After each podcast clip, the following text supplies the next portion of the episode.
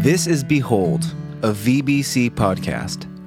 Our goal is to examine biblical truth that will better equip you to behold the glory of the Lord more fully in your daily life. And without further ado, here is the Behold podcast. All right, well, welcome and Merry Christmas, y'all. Welcome, and uh, we're glad that you're joining us on this very merry week on the Behold podcast.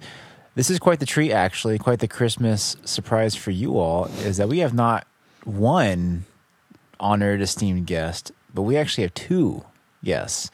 So Sean and Dan, and always, as always, and then today we have the wonderful, the only, say your name, sir.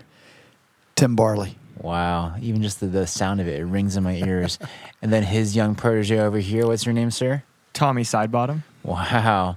You guys look tan. Have you been somewhere maybe tropical recently?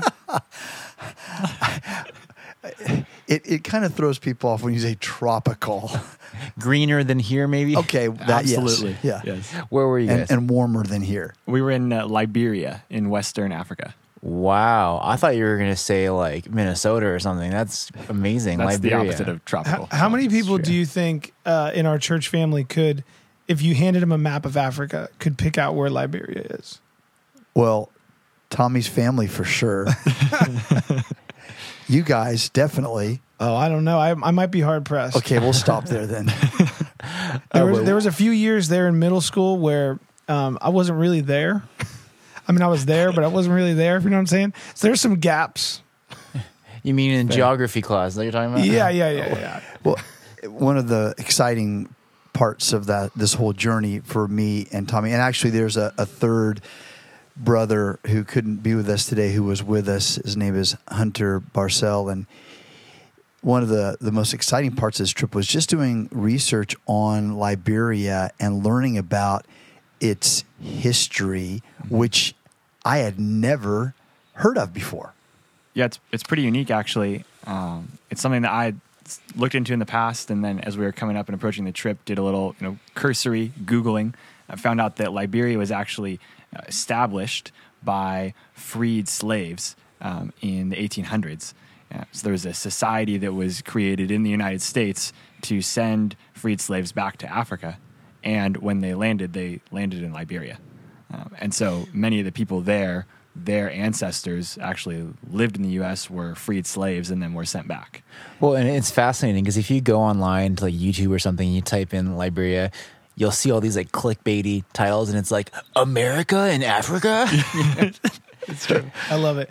well, and and, for, for, for, for our normal beholders, you might be wondering why are we talking about Liberia? You know, you're you're we're breaking from our normal kind of vibe today because we wanted to hear uh, what God did on this trip. So, um, Sean, why don't you kind of why don't you kind of kick us off? Like, tell them kind of what we're going for today.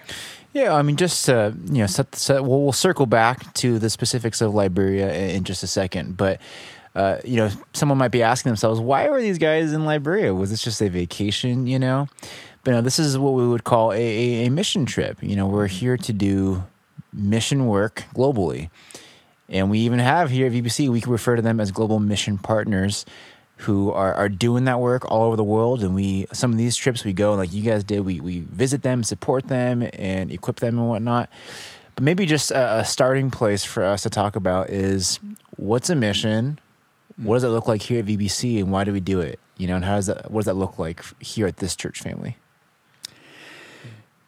Yeah. So, what happened before we get into that? Just a, a few years ago, we began to look at the the the program, our missions program, and we are all about raising up people, individuals, single, married families who would want to go and serve God in some global capacity and send them out as as missionaries who we support in the same way that we read in you know Acts you know Paul and he took you know Barnabas or, or, or whoever and went on these you know mission journeys.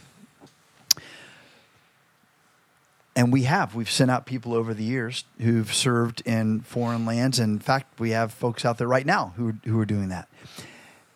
However, what we also noticed is that we have quite a few people who we support in a variety of ways, some financially, some through various projects, some by sharing resources, whatever it may be. And they're not really missionaries in that we raised them up and sent them out. They're more accurately nationals, people who were born and raised in the nation in which they live, and they serve most commonly as pastors or overseers of some ministry. And so we began to look at the whole paradigm and realize it's not really accurate to call them our missionaries because they're not. They're they're more accurately our partners. And so we just began to play around with that idea and we landed on the idea of mission partners, global mission partners, folks who we're partner with, partnering with uh, to uh, advance the gospel through evangelism, discipleship, and church planting. Those are our that's our bread and butter, so to speak. You know, the the the primary uh, focuses of of missions. So we began to evaluate the folks that we were interacting with, and came to this place where we realized, okay, thank thank God, we're all that, that that's what's happening. They are doing those things, and so we didn't have to boot anybody, right? but we just recategorized how we how we refer to them, and so that just became a lot more uh, accurate in regard to who they are, how we relate to them, all those kinds of things. So now we have global mission partners, people who we have solidified a partnership with. Uh, many of them we've been interacting with them for you know decades. We also have uh, a group of folks we call global mission contacts. And so, what one of the ways that that folks at VBC, uh, either campus, you know, Altamont or Crossing, can help be involved in missions is, say you're a business person and you're traveling to you know a foreign country on business, and you either go to a church service or you meet someone who oversees a ministry, and and maybe you even go there repetitively and you get to know this person and, and you feel like you know what there's something about this person that that seems uh, consistent with who we are and what we do you know at, at VBC so we would invite uh, that person from VBC to to talk to the missions team about that and say hey we would love for you to get in touch with Timo Heimlich from Berlin and we we we've observed this guy, we've listened to this guy. We feel like he is an example of someone who is doing what VBC stands for and represents, you know, evangelism, discipleship, church planting. And Timo Heimlich is a real person. and that's exactly what happened. We, uh, Mario Roschke was going over to, to Germany. He met this guy, tracked with this guy, followed him, suggested his name to us. We got in contact with him, began to develop a relationship, and now he's one of our global mission partners. Wow. Man, that it- it's funny because if you think about it, that shift makes so much sense. Mm-hmm. You know, I even think about what ministry would have been like for Paul and all his buddies. You know, mm-hmm. but at that time, most of the world wasn't even discovered by their culture yet. You know, or not populated yet. But here now today, I mean, every nation in the world they got Bibles. They have someone there who who loves Jesus, mm-hmm. and so just knowing what a relational thing ministry is man, it makes so much sense to support someone who's there, who's a local, who can form lasting relationships.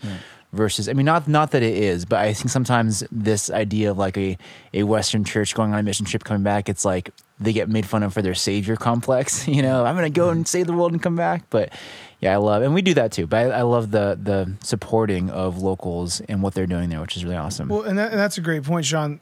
It, it's not that we don't want to send missionaries out, right? Right, Tim? We we, we do want to raise people up that have that gift and that desire, and and send them out. Um, but it's just uh, we don't want to necessarily just wait for that to happen. We want to par- partner with what God's doing in the world here and now, and and find those people that are already doing it and support them while we raise up those people that might be sent out. Yeah, both and. Absolutely. And I think one of the key pieces too is that, you know, as you travel and you meet other people in other places in the world, you realize that while we are all human and we all have certain basic needs and desires, the way that we express those things, the way that we understand those things is fundamentally different. Mm-hmm. And so just in going to Liberia, even for instance, you know, we're over there and we're meeting people and we're talking with people. I mean, you realize that, man, everyone does need to hear the love and message of Jesus Christ.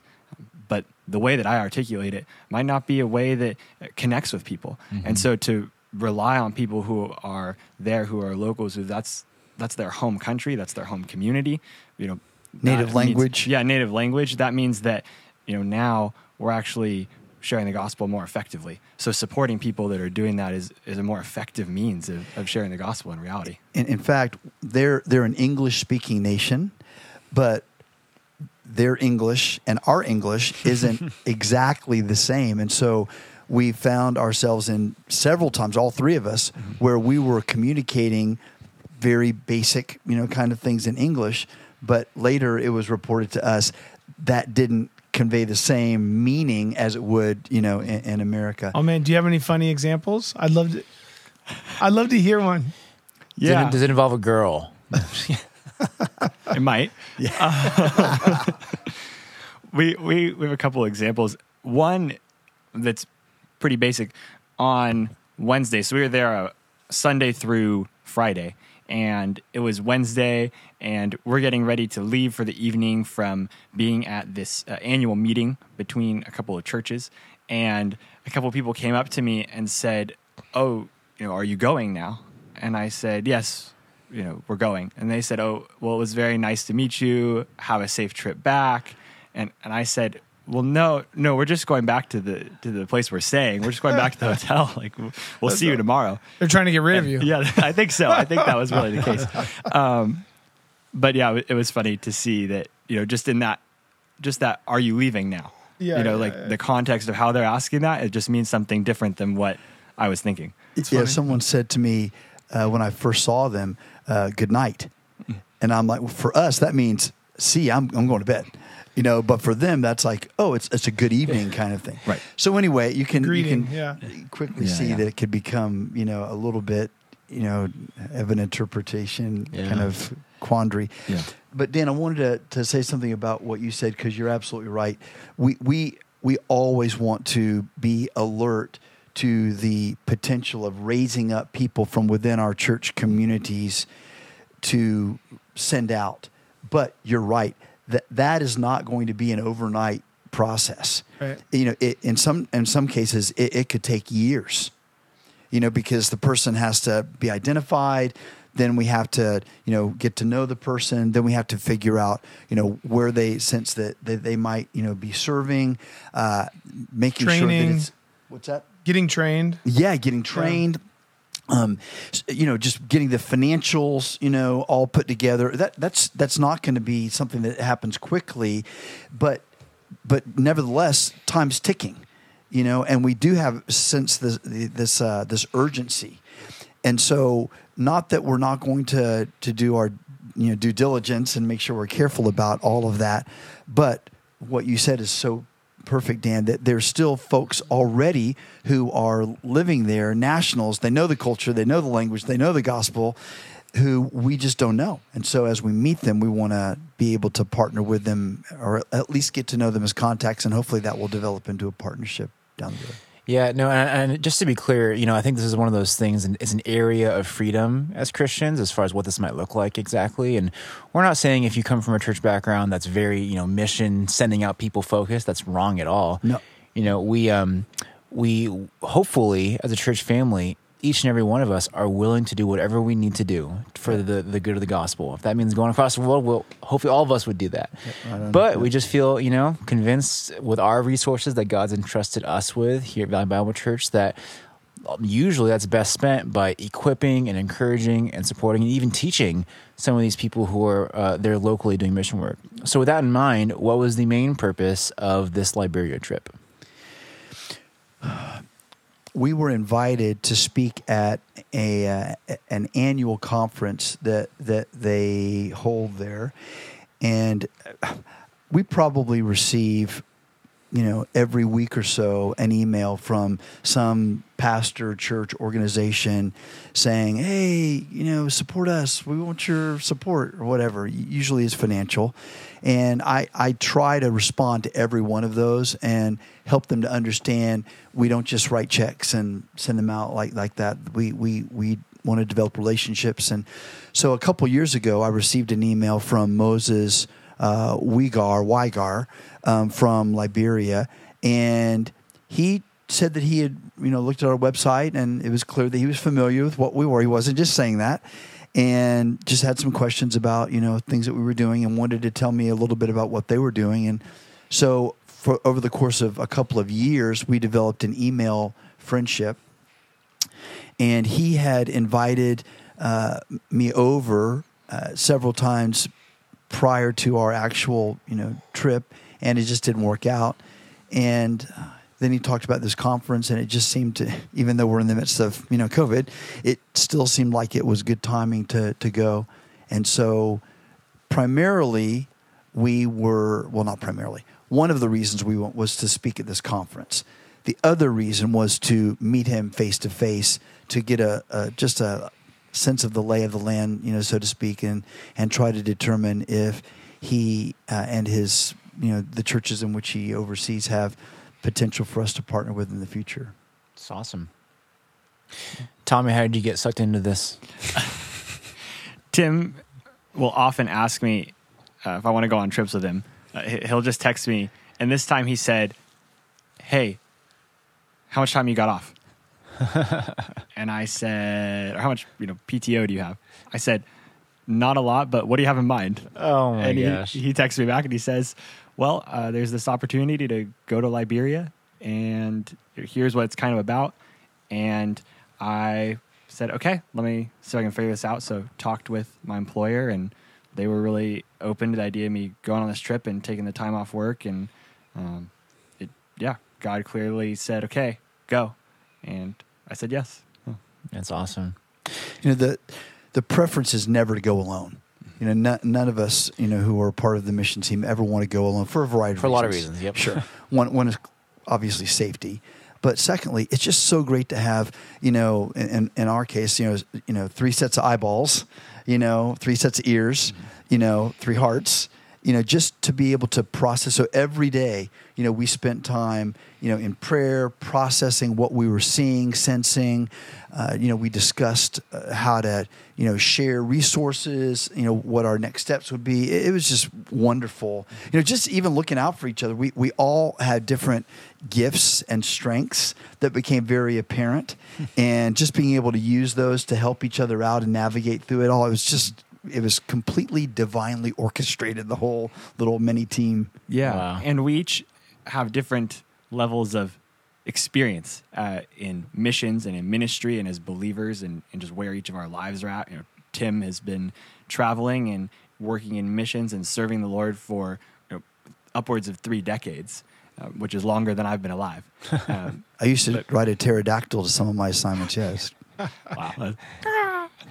um, and then for me, you know, I've been a part of VBC since I was two years old. I'm tw- about to be 26 years old. Um, so I've been involved at the church and been around. Um, haven't taken many trips like this. Um, and then for Hunter, you know, he just recently came to VBC um, within the last year and is a, a newer believer. And so to have all three of us with different perspectives um, and different things that we look out for, you know, just spiritually, um, I think it balanced everything out really well. Yeah. Um, to have those differing levels of experience and expectations. I, I have a question for you guys. Um, I I know a lot of people were back home praying for you guys, and I would just love to hear how how God showed up. You know, with regards to just I don't know, like maybe there was a, a moment or a circumstance or an encounter with somebody where you were just like, okay, this is so clear to me that people back home are praying for us because God just did dot dot dot. I would love to hear, you know, some of those uh, examples. Yeah, there was one on the way home actually. Um, you know, COVID restrictions make travel very interesting. Oh, I hadn't heard about exciting. that. I, I didn't. I had no clue. That was yeah, the thing. I know. It, it's wild. There's this global pandemic, and it somehow affects getting into and out of countries. Um, but we were getting ready to leave Liberia. We're in the departures terminal, and um, there was a lot of trouble with a test that, that Hunter needed to take in order to leave the country. And uh, so we had to have access to really solid, strong Wi Fi or, or internet for him to be able to FaceTime a person while he took a COVID test so that they could validate that it was approved. And of course, our phones, we didn't have Liberian SIM cards or, or data or anything. So we're trying to use what we have through our phones. And, well, it's and, just and not Tommy's connected. phone had died Oh, yeah. two days before. Oh, no. My phone had 10% battery. and and you couldn't charge it and wear headphones at the same time. So it was and Hunter's phone didn't, didn't have international access. So it was just this Yeah. yeah. Anyway, Wow. so we went over to one of the people who at the ticket counter and just said, you know, can you help us? Like, we're trying to figure out, you know, is there someone that we could talk to to get stronger internet access so that Hunter could take this test and then we can you know, get on our plane? And the lady at the desk said, you know what? Yeah, you you could use you know you could use my phone. Um, Wow. And that was just a huge blessing uh, to us. And then after Hunter took the test, it was negative. You know, we're all set to go check our bags and, and go through immigration and all the controls to leave the country. Um, you know, we went back over to her and we just said, you know, thank you so much. Um, you know, we compensated her for the data because it was a lot of data, and then uh, we also just said, how can we be praying for you? Um, and she shared with us that she actually is in an abusive marriage. Um, and that she doesn't really see a way out. Um, and so to be able to sit there and just hear her share some of that um, and then pray with her um, and you know just feel like that was an opportunity right there um, just to minister to someone who is clearly in need um, of that hope um, and support and yeah so i don't know There were just so many, you know, components to that whole interaction. You know, for those of you flown internationally, you know how it, it's just a, a zoo. You know, you go in and people have all this baggage and they've got like five, six big boxes and bags and they're going through, you know, trying to get the their baggage checked and get their seats and all that kind of stuff. This this woman, her line had no one in it. And it, it- we're just like, what? This is not normal, you know. She's just she's just there, and like like God had uh, you know appointed her to be there for us, and then for us to be appointed for her as well. So it's just this beautiful, you know, kind of symbiotic kind of relationship that the Lord just established right at that that moment at that time, and it was wonderful too. Just to to speak about Tommy and, and Hunter it was a very stressful time. We got there three hours before the flight was supposed to leave. three and a half Three and a half hours, thank you, before the flight was supposed to leave. And so now it's less than an hour before the flight's supposed to leave. And we're still trying to get our phones to cooperate with us. And so I'm watching these guys, and, you know, and we're on the home stretch, and that can often be a stressful time anyway because, you know, it's like, the barn sour horses that just want to get back to the barn, you know. Um, but these guys were just they they were so riveted on we're, we're going to to trust in the Lord. We're going to pray. We were praying, you know, nonstop through this whole thing, and just allowing the peace, you know, of the the Spirit of God to just completely take control. And I, I couldn't have been more encouraged by these guys and the whole situation. So, anyway, that was just one example, Dan, of God's faithfulness to us. And we reflected many, many times about all the folks who were praying for us back home. Yeah, thank you, VBCers, for uh, for being faithful in that. God Amen. definitely definitely used your prayers. That's awesome. Well, even I'm just thinking about, you know, because I work in the office with you, the day you're trying to leave, you know, the day before, same thing. All these things, and then just things worked out and lined up, and God got you there. So it's it's it's cool to witness that. Um, yes, maybe from your time there, you know, what what do you feel? Because it's probably different for each of you. What's something that God really showed you? Because I think that these things we we sometimes think only about you know what we're giving giving on these trips but man you you, learn and are grown and stretch so much. And i was just even you know listening to you guys talk i'm just thinking to myself man tommy's been at this church since he was two years old. And just watching you grow and your development it's such an encouragement to all of us seeing that of just it's a testament to god's faithfulness in you and through you. And stuff like this only adds to that. So uh, that, all that said what's something that god kind of showed you and and developed in you during this trip Yeah, it's a great question. Um, the theme of the annual meeting that we went to was to be eager for Christ. And the core verses were Acts 2 42 through 47, um, which talks about being devoted to the apostles' teaching, to the breaking of bread, uh, to prayer. Um, and Fellowship. and fellowship. Thank you. And that was what we centered ourselves on the whole time in meeting with um, all of the Liberian folks that were hosting us, you know, at this annual meeting. And one of the sermons um, really stuck out to me. There was this line was one of the pastors, it was Pastor Moses. He was talking about um, Jesus being the light of the world, where Jesus says, "I am the light of the world," and he said something that really stuck out to me. He said, if you cannot see where you are going, then every direction is the wrong direction. Hmm. Hmm. You know Wow. that that if if things aren't illuminated, it doesn't matter if you're on the path or not. You wouldn't know, and and so it's the wrong direction. It's the wrong path. And so to really take that away and say, okay, you know, am I looking for the paths and the areas of my life that are illuminated, or am I closing myself off to, to paying attention to where God is calling me to go, what He's calling me to do, and how He's called us all to live? Hmm. You know, am I listening to those things and allowing those to guide me, or am I just hoping that I'm on the right path? Hmm. Wow. That's awesome. That's awesome. Yeah, it was was a very profound profound time to to hear them talk about that and to see this desire for eagerness, you know, to be developed for for service in the body of Christ. For me, I, I've been thinking about our Christmas series, Emmanuel, the Kingdom of Kept Promises, and one of the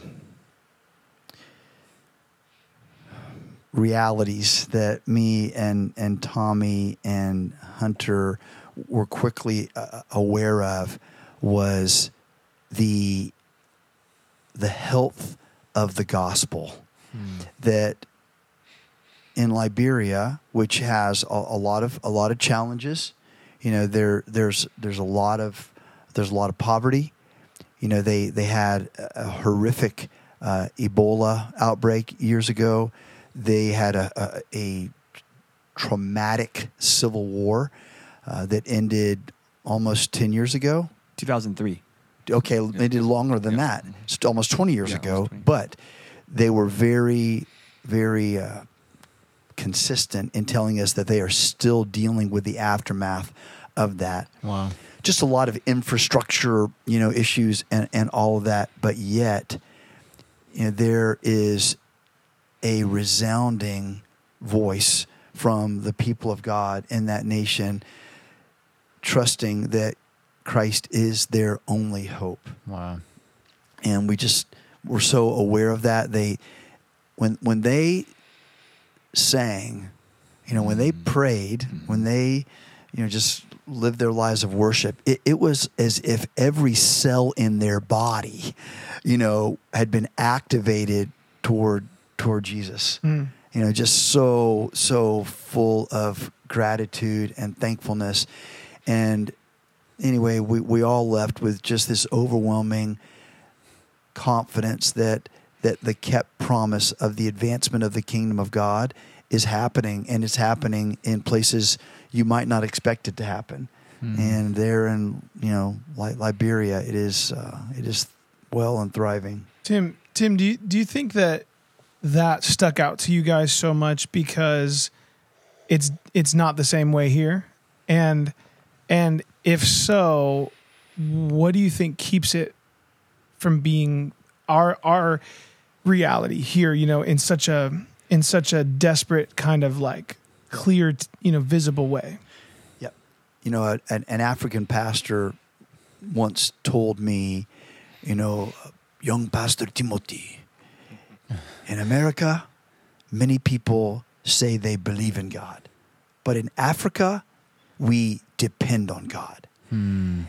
And and I, I'll never forget that because it was just such a uh, a stark reminder of what we can very easily kind of spiral down in, into. You know that we've got our bank accounts, we've got our, you know, habits, we've got our houses, our cars, our conveniences, all those kinds of things. And so, the idea of needing God, depending on God, is not as prevalent as it as it is in places like where we were. Hmm. Yeah, it's it's so interesting thinking about that and like what you just shared about the worship there and the prayer there, because you know we talk a lot about in, in you know church leadership of how do we just stir up more of that you know just this heart of worship and this heart of just uh, every cell of my being.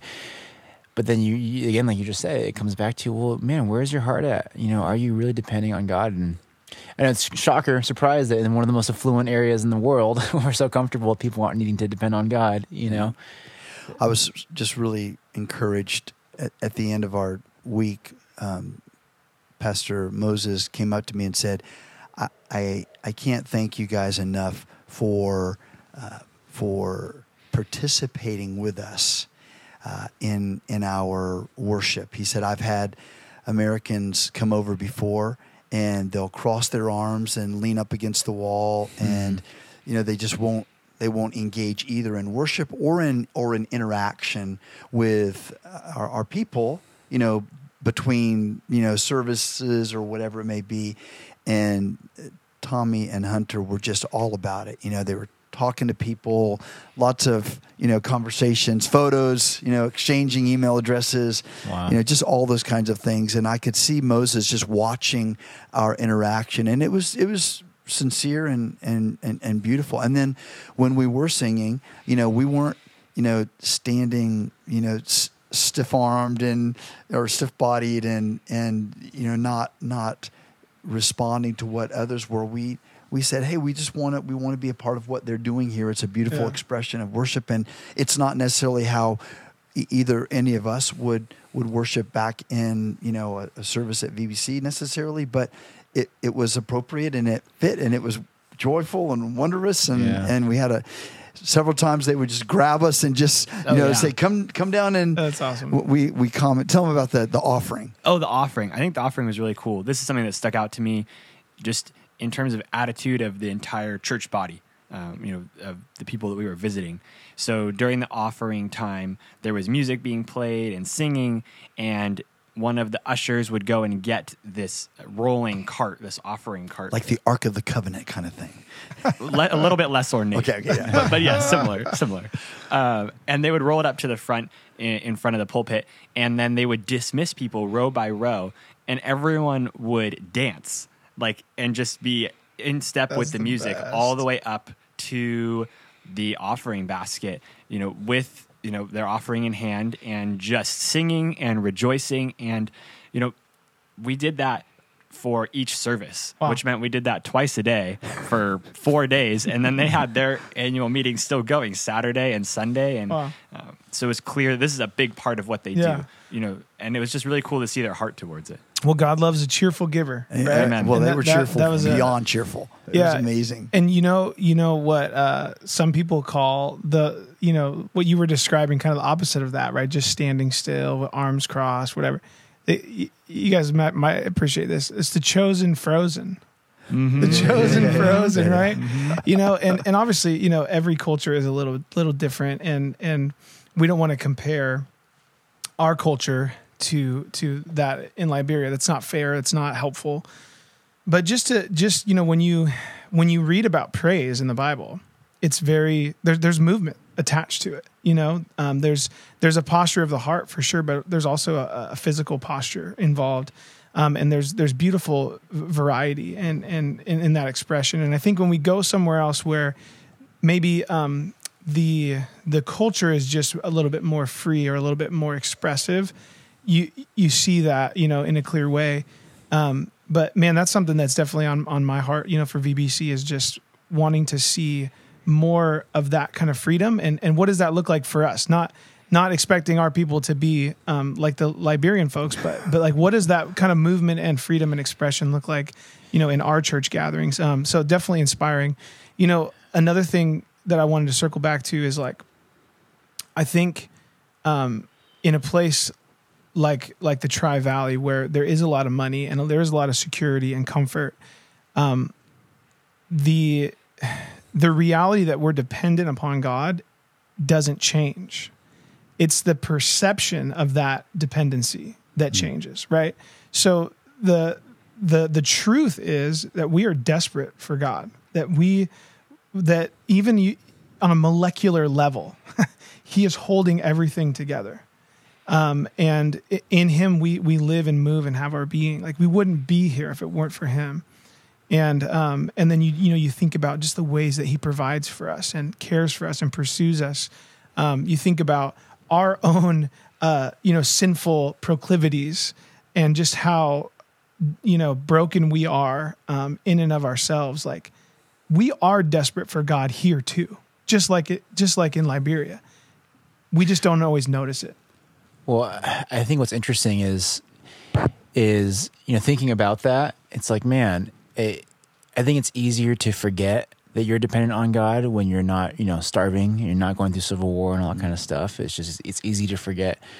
But then when you take a step back and really look at it, in, some ways, we're much more desperate here than Liberia, by the sounds of it you know, spiritually looking around, like we are starving in, in our area and the culture here and some of the, the changes that are happening.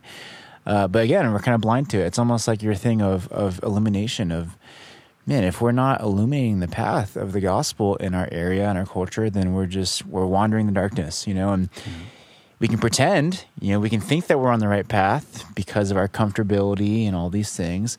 But at the end of the day, I hearing these things about some of these people in Liberia or just, just other less affluent nations that are just so clinging to God. Man, it's inspiring and convicting too.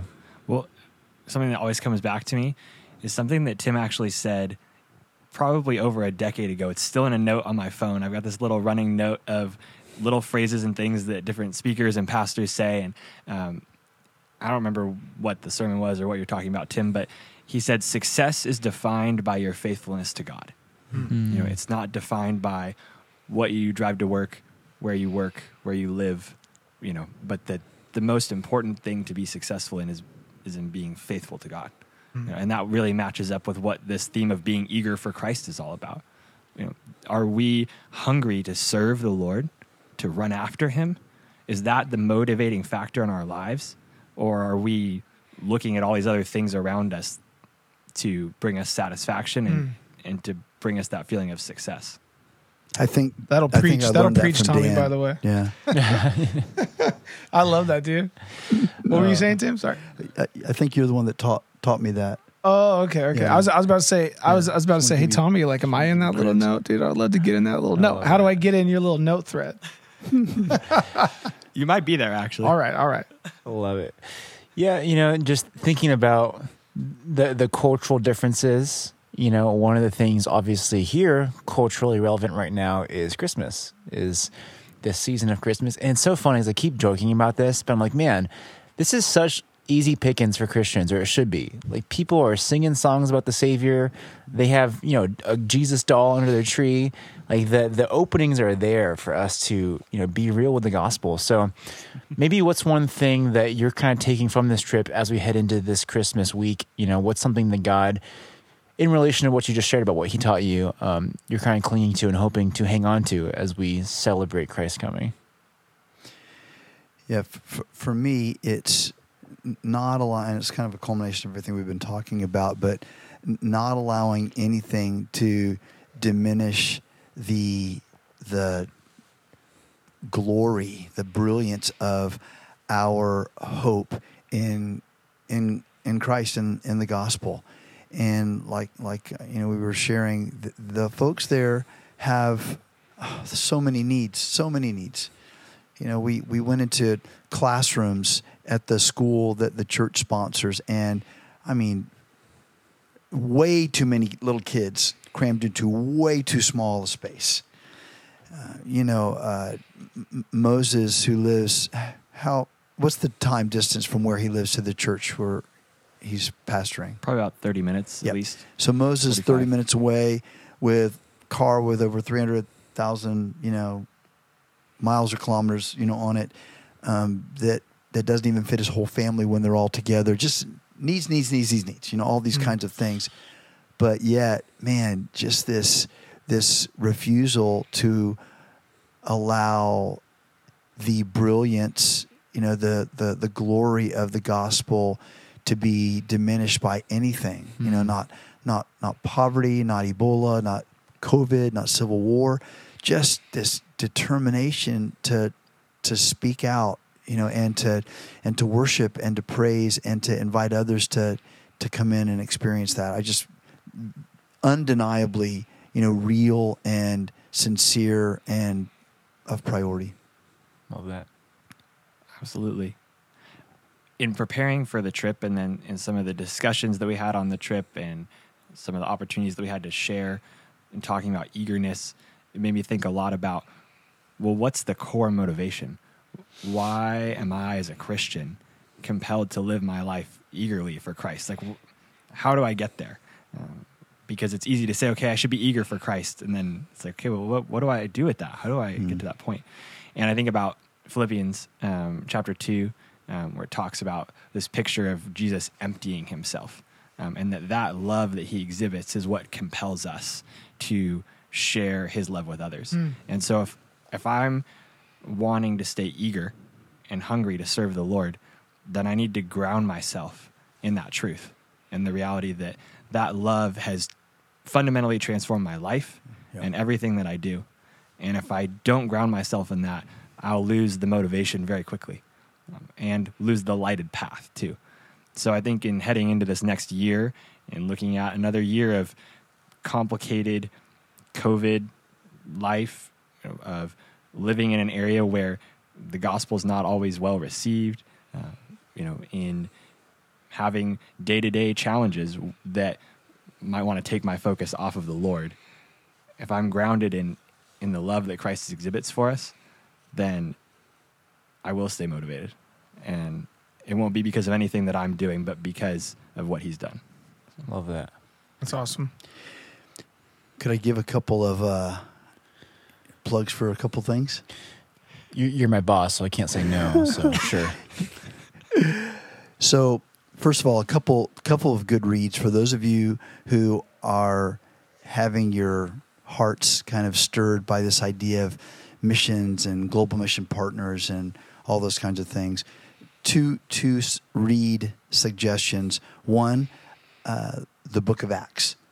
Read through the Book of Acts over the next week and look for the ways that you know evangelism, discipleship, church planting, you know, church care, those kinds of things took place in the Book of Acts, and I think you'll you'll you'll find some new discoveries that maybe you haven't seen before that that we hope will encourage you. Second, there's a book called When Helping Hurts by Corbett and Fikkert.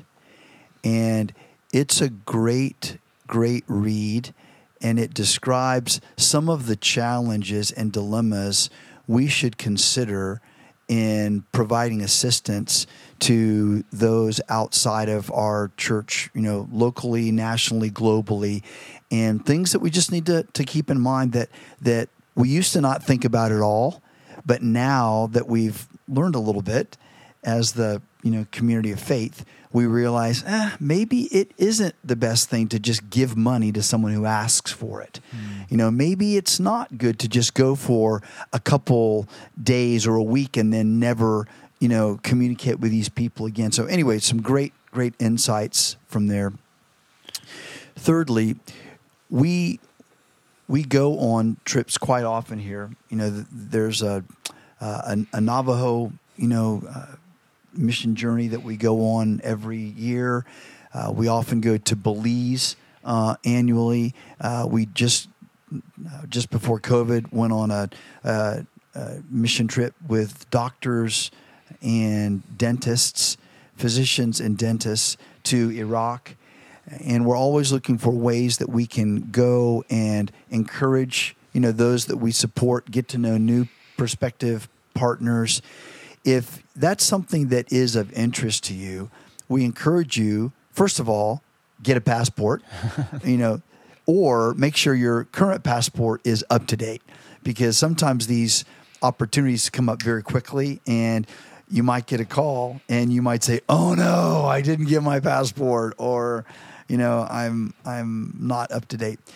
And then we encourage you to email us at missions at vbc.online missions at vbc.online and just give us your name and say hey i am interested in being considered for you know a, a, a, group, a team, an investigative, you know, collection of folks who want to go out and and do something sometime. I I don't know if it'll fit in with my schedule, but put my name on the list.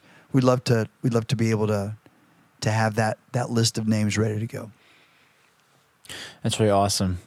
And yeah, you need at least six months on your passport. So if you That's right. you make sure it's up to You date. need blank pages too. I want to go. I got Tim. busted I- one time. I got busted one time in, in China for not having a blank page on my passport. I had to go home. They gave you a, just say stamp my face. No, literally, I was like, "Can't you just squeeze it in like right there?" And they straight up, I had to go home. Wow. It's horrible. Anyways, uh, Dan, were you gonna say something to end? I'll just say take me with you, Tim. I'll go. You need to ask Emily, and then all, and then talk to your children, and then pray, and then your name could be on the list right now. Though, put your name. Oh my gosh, Make sure there's so you many send steps. the email. There's a lot of hoops to jump A through. lot of hate. Oh boy. Uh, all right, guys. A couple takeaways. Man, Tim and Tommy, we're so grateful for you guys just sharing how, how God worked through and is even still continuing to work through uh, this time in Liberia and Hunter. If you're listening out there, we know it's the same same for you as well. A Couple things. Um, if you, I know you just heard from these fellows, but man, if you haven't yet, please, please, please go to the website and go to the missions section and you can read all the mission journals from not just this trip, but all the past mission trips we've been doing this. But you know, as I was as these fellows were there and I'm reading their daily updates, just what an encouraging thing to to see kind of in more detail from the day to day of how God is just working, and you see pictures of all these different things, and so I, can- as you guys are describing things, I can picture it because I'm seeing the pictures, and so yeah, make sure you take advantage of that, um, and even go back uh, at past trips and just look at God's faithfulness in, in those things too. Second, man, we hope to see you guys this Friday at the Christmas Eve service uh, both campuses, 5 p.m. and online. But man, we'd love to just have you join us. Uh, What an opportunity, right, for some of those uh, two terms you hear a lot: the uh, the CEOs, the Christmas Easter onlys Christians, or as Gary Darnell would say, the Keisters, the Keisters of the world, Christmas Easter. There's a lot of people, you know, that that maybe wouldn't normally come with you to a church service that might say yes uh, to this. So take that opportunity. You actually won't be allowed in the buildings unless you have a friend with you. Yeah, so that's the price of admission. It's You kind of have like to- Liberia. You need you need a buddy partner to go. Yeah, you got to bring, be bringers. You know, like we, Emily and I, we invited our neighbors, but um, we're making a plan to to to g- so that we can go together and arrive Mm. together and walk in together. Um, you know what I mean? Like, because I think a lot of times we invite someone and they'll say, "Oh yeah, I'll go," and then th- at the last minute they bail. Or I've had people that I've invited to church come and make it all the way to the parking lot, and then even get out of their car and then be like, ah, nah, and turn around and leave. you know what I mean? So, so I think it's really powerful when you we can be inviters for sure, but bringers, bringers is the key. I think. Yeah. Yeah, and maybe for you, if you don't have plans already, it's even, hey, come to the service and let's have dinner after kind of thing. Just, you know, Yeah. Be about relationships. And kind of the last thing I'm going to leave, at least for me, leave us with is with all this in mind, you guys just shared, man, are you are you lighting the path this Christmas for your family? You know, are you illuminating Christ? And I know it's so much going on for all of us right now in this in your busy, busy lives.